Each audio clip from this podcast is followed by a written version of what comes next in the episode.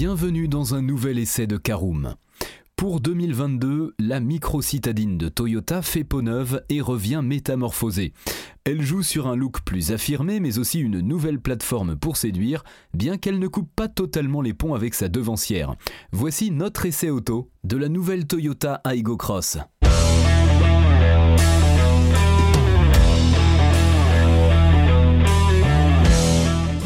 Bienvenue pour un nouvel épisode des essais de Caroom. Chaque mercredi, on vous partage nos expériences, avis et notes sur les modèles que nous essayons pour répondre au mieux à vos besoins sur l'automobile. Caroom, c'est un comparateur de voitures neuves, d'occasion et de leasing, mais aussi un guide d'achat qui vous accompagne et vous conseille dans toutes vos démarches automobiles. Bonjour à tous et très heureux de vous retrouver cette semaine pour un nouvel essai consacré à la Toyota Aygo Cross. Un sommaire en 5 parties, vous connaissez le principe. Tout d'abord l'extérieur et le design de notre Toyota Aygo Cross. En deuxième partie, le poste de conduite et l'habitabilité. En troisième partie, un essai en conduite, nous verrons ce que vaut notre Toyota Aygo Cross sur la route. En quatrième partie, nos notes et avis sur l'essai de la Toyota Aygo Cross. Et enfin, un bilan global de notre essai en cinquième partie.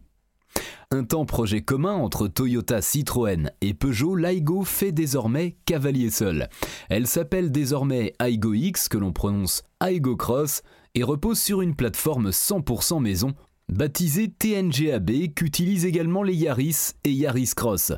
Elle peut donc compter sur des technologies à jour, pléthore d'aide à la conduite, mais en profite au passage pour grandir dans toutes les directions.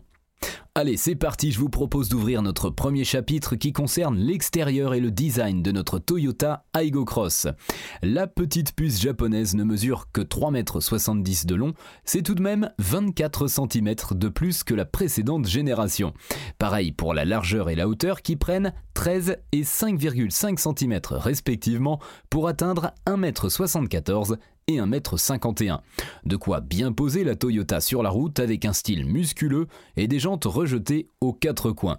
Les jantes, justement, semblent être démesurées pour une si petite automobile. Elles affichent 17 pouces de série, voire 18 pouces sur les plus hautes finitions, preuve que le look a été la préoccupation première lors de la genèse du projet.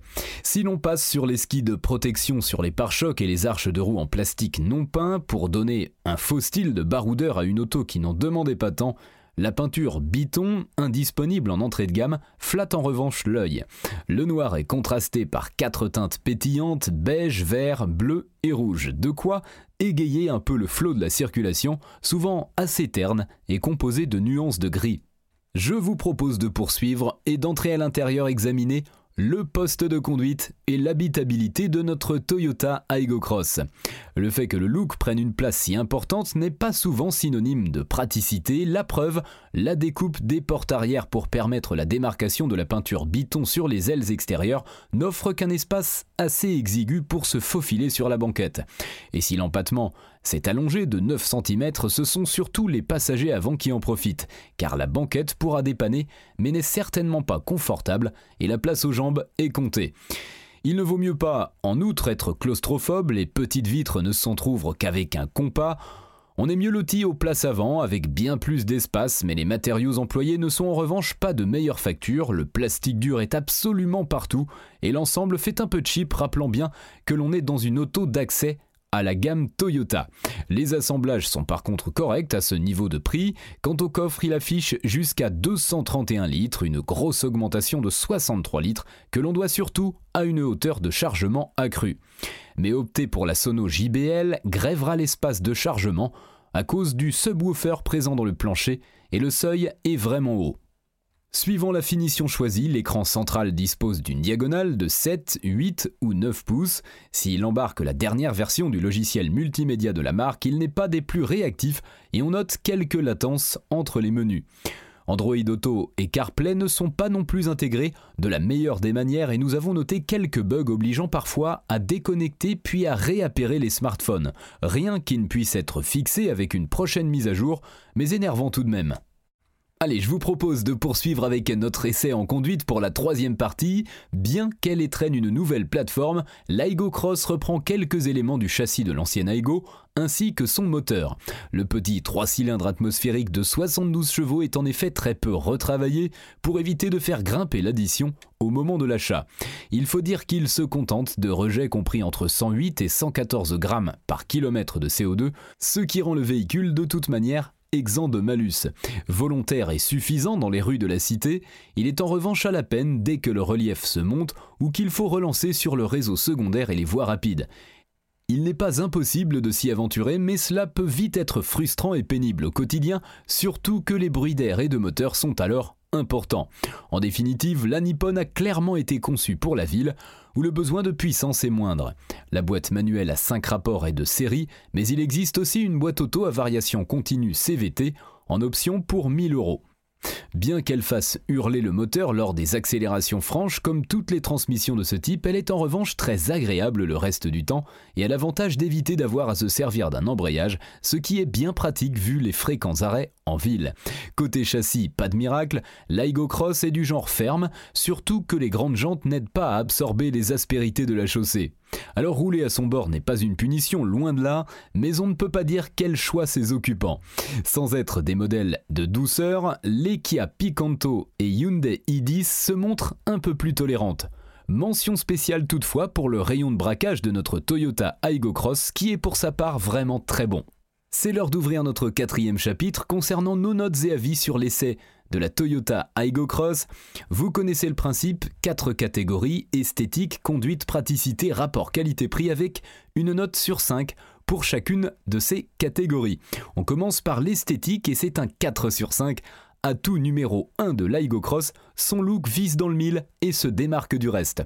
En conduite, c'est un 3 sur 5. À l'aise en ville, l'Aigo n'est pas la plus polyvalente des micro-citadines.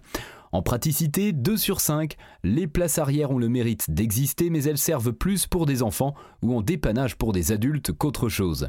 Enfin, en rapport qualité-prix, c'est également un 2 sur 5, la Nippon n'est clairement pas donnée et ses prestations ne la placent pas au-dessus du lot. C'est l'heure du bilan global de notre essai de la Aigo Cross. Opter pour une Aigo Cross se fera surtout parce qu'on craque sur son look. Elle démarre à 15 990 euros, mais comptez plutôt entre 18 et 20 000 pour une version bien équipée comme notre modèle d'essai. La boîte CVT réclame 1000 euros supplémentaires, un tarif salé au vu des prestations, surtout que la concurrence est rude. Une Hyundai i10 N-Line équipée d'un moteur de 100 chevaux s'échange contre 18 300 euros et dispose d'une polyvalence bien plus importante. Opter pour la Toyota, c'est donc accepter de payer plus pour de la nouveauté et un design franchement réussi, un peu au détriment du reste.